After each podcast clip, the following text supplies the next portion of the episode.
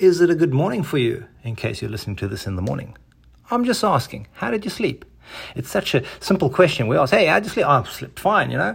But so often I get an answer that a runner hasn't slept well. And then it turns out, as you start to ask more questions, that, hey, actually this person hasn't been sleeping well for quite some time. But hang on. Is this show not about running? Oh my goodness, what podcast did I reach here? Is it not about motivation to run? Yes, it is. Correct. Actually, this show is all about helping you become a better, a stronger, and a smarter runner. We look at things concerning the brain, the runner's brain, the things which affect your mind. The way how you think is the way how you act, and that's the way you're going to perform as a runner. That's what the show is about. And one of the things which affects how your brain works is obviously sleep. Now, I'm not a doctor. I'm not a brain surgeon. What I am is a run coach. I've been running the past hmm, over thirty-five years of my life. Absolutely passionate about it. I love teaching about running. I'm a certified endurance coach.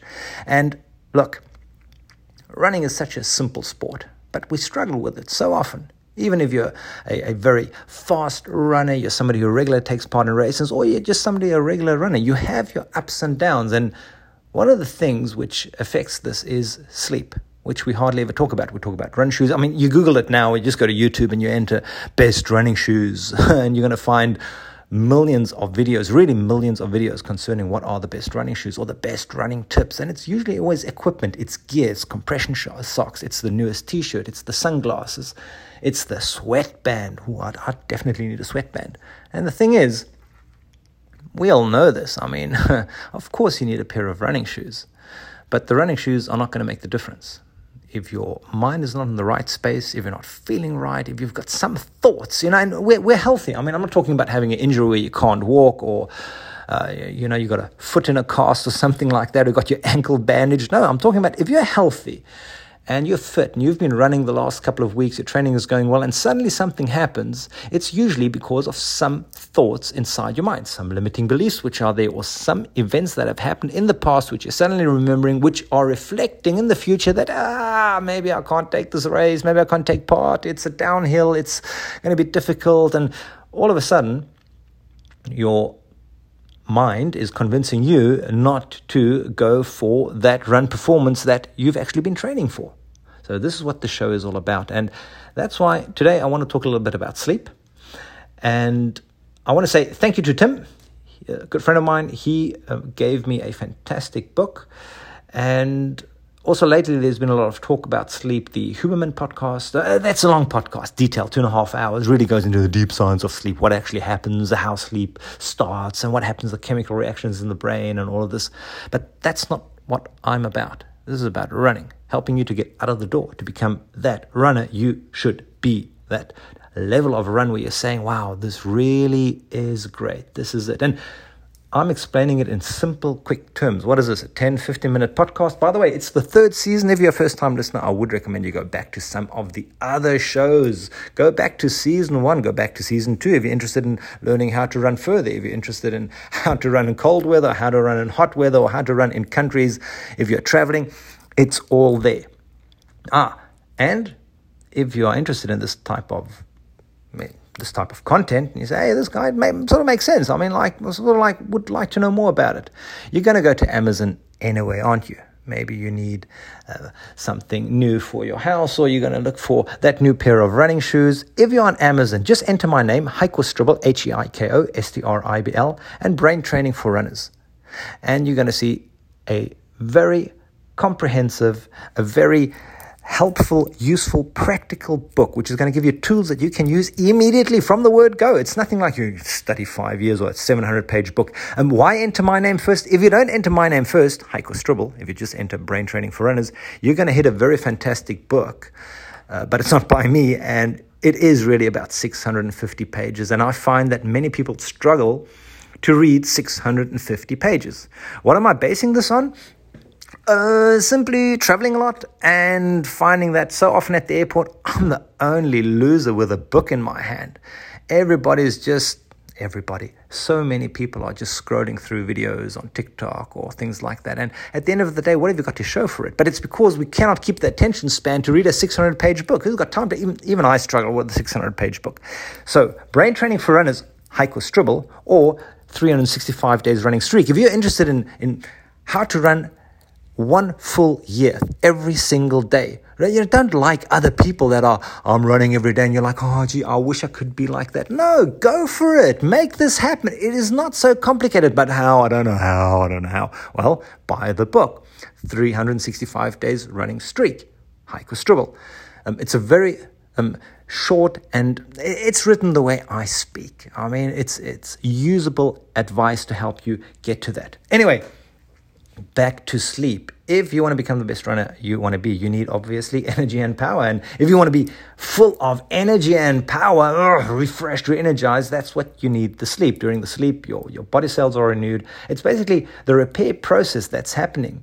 And, and if, if this starts to be disrupted, especially over a long period of time, then you're going to get difficulties. So, of course, the big question is, how do we get great sleep? Um, actually, I, I can't even answer, I couldn't even have answered that before thinking about this podcast, because I sort of like, my my head hits the pillow and I'm gone.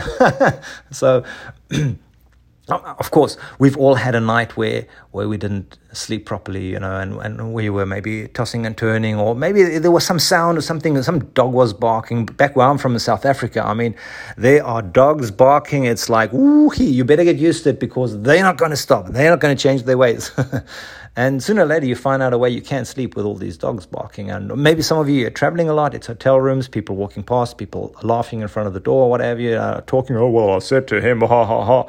Uh, happens sometimes. Oh, why do you people talk in the hallways or outside the elevator? I mean, don't do it. It's a hotel. Other people are sleeping, but it happens. And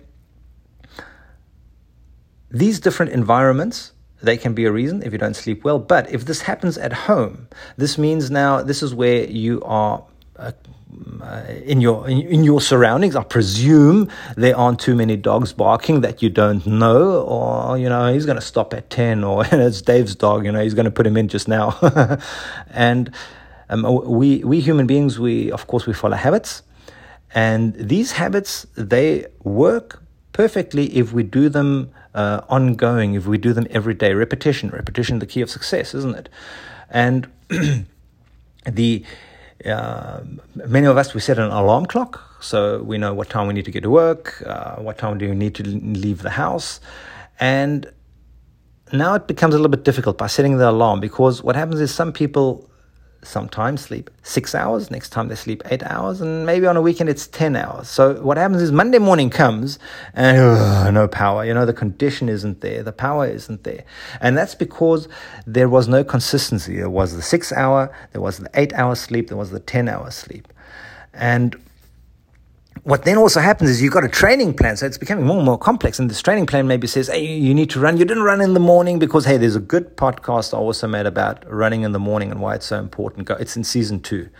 And so what happens is maybe some of us, we run last thing we do, last act of the day. I do that sometimes. It's not a good advice. Going out at ten thirty for a run, it's not good, because your muscles need to regenerate. The cells need to regenerate, so it's double work.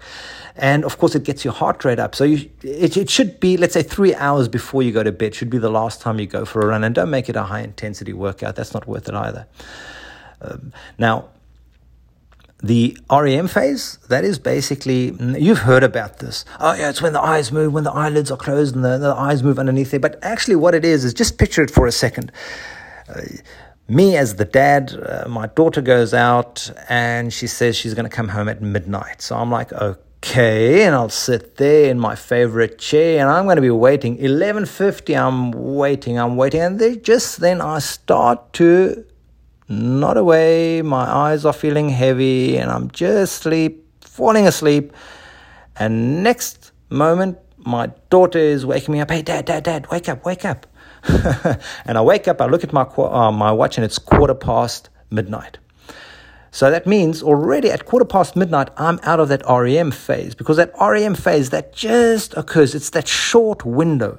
It's that short window just whilst falling asleep up until midnight, you can say, in this example, meaning those ten minutes.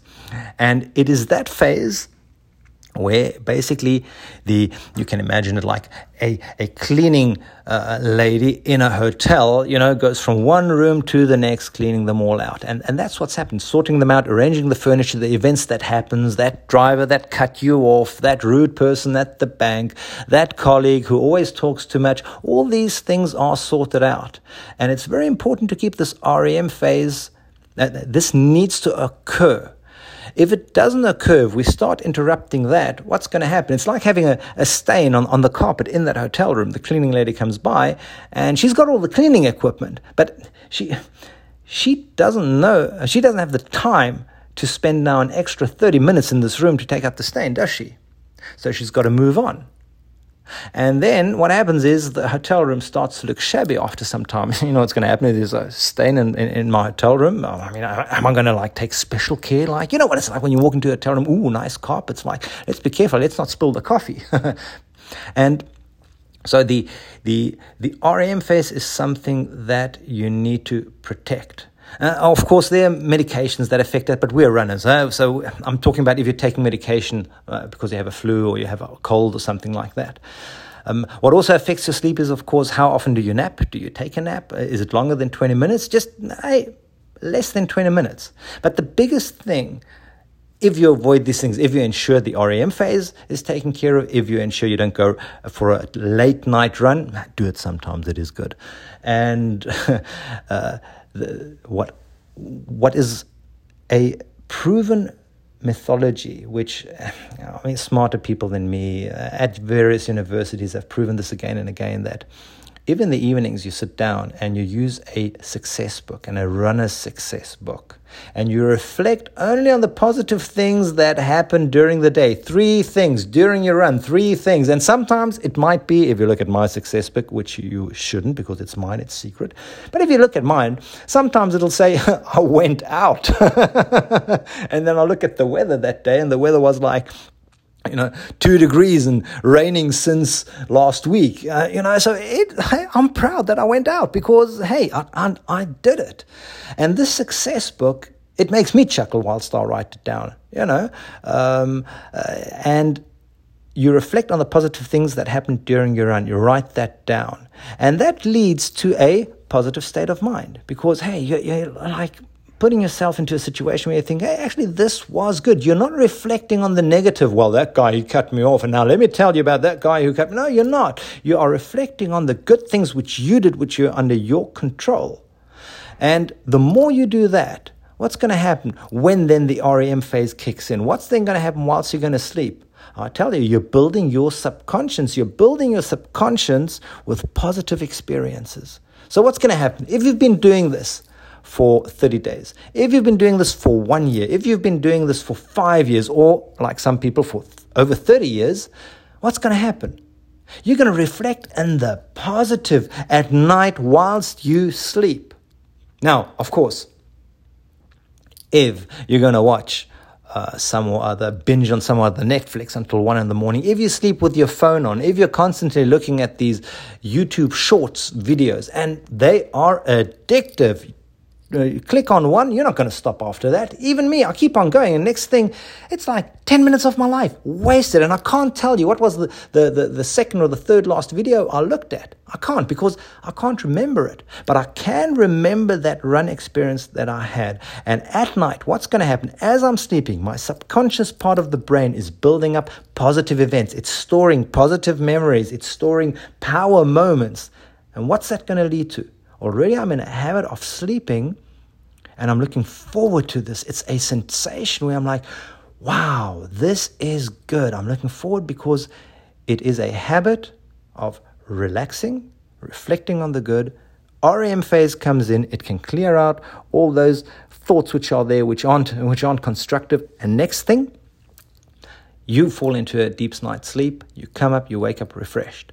Uh, so, of course, um, Uh, one thing is there, uh, that, that as a runner, uh, you should add one extra minute in bed per night for every mile that you ran during the week. So if, if you say, let's say there's eight hours of sleep and you're feeling well rested and you're doing forty miles, so you should aim for eight hours and forty minutes. Try this. I, I know it sounds a bit like, well, what? I'll, I'll repeat it again. So if usually you sleep eight hours and you feel you feel fine after those eight hours, and you, you, forty, forty miles is what you're doing in a week. If it's twenty, it's twenty. It doesn't matter. It's just an example. Let's stay for forty. So then you should sleep eight hours and forty minutes. If it's twenty miles, eight hours and twenty minutes. Just try that. These are studies that endurance athletes have said, and, and they found out. Now, of course, these are endurance athletes. I mean, they're not like me, the normal run-of-the-mill runners. These are pros.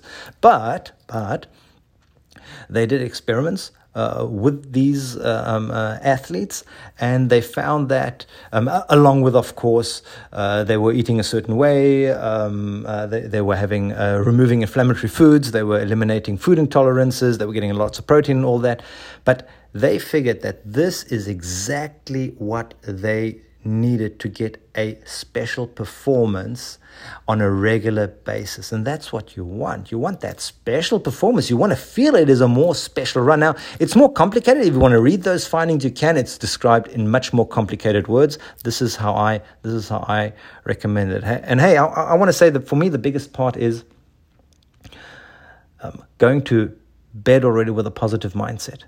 If already you're going to go, oh, I never sleep well, oh, gee, you know, um, I can't sleep in different beds, and oh, I can't sleep when it's hot, oh, I can't sleep when it's that. Stop with that talk.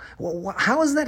How exactly is that helping you? Explain that to me. How exactly is that putting you at a, a, a your mind in a relaxed state so that you're going to get that rest?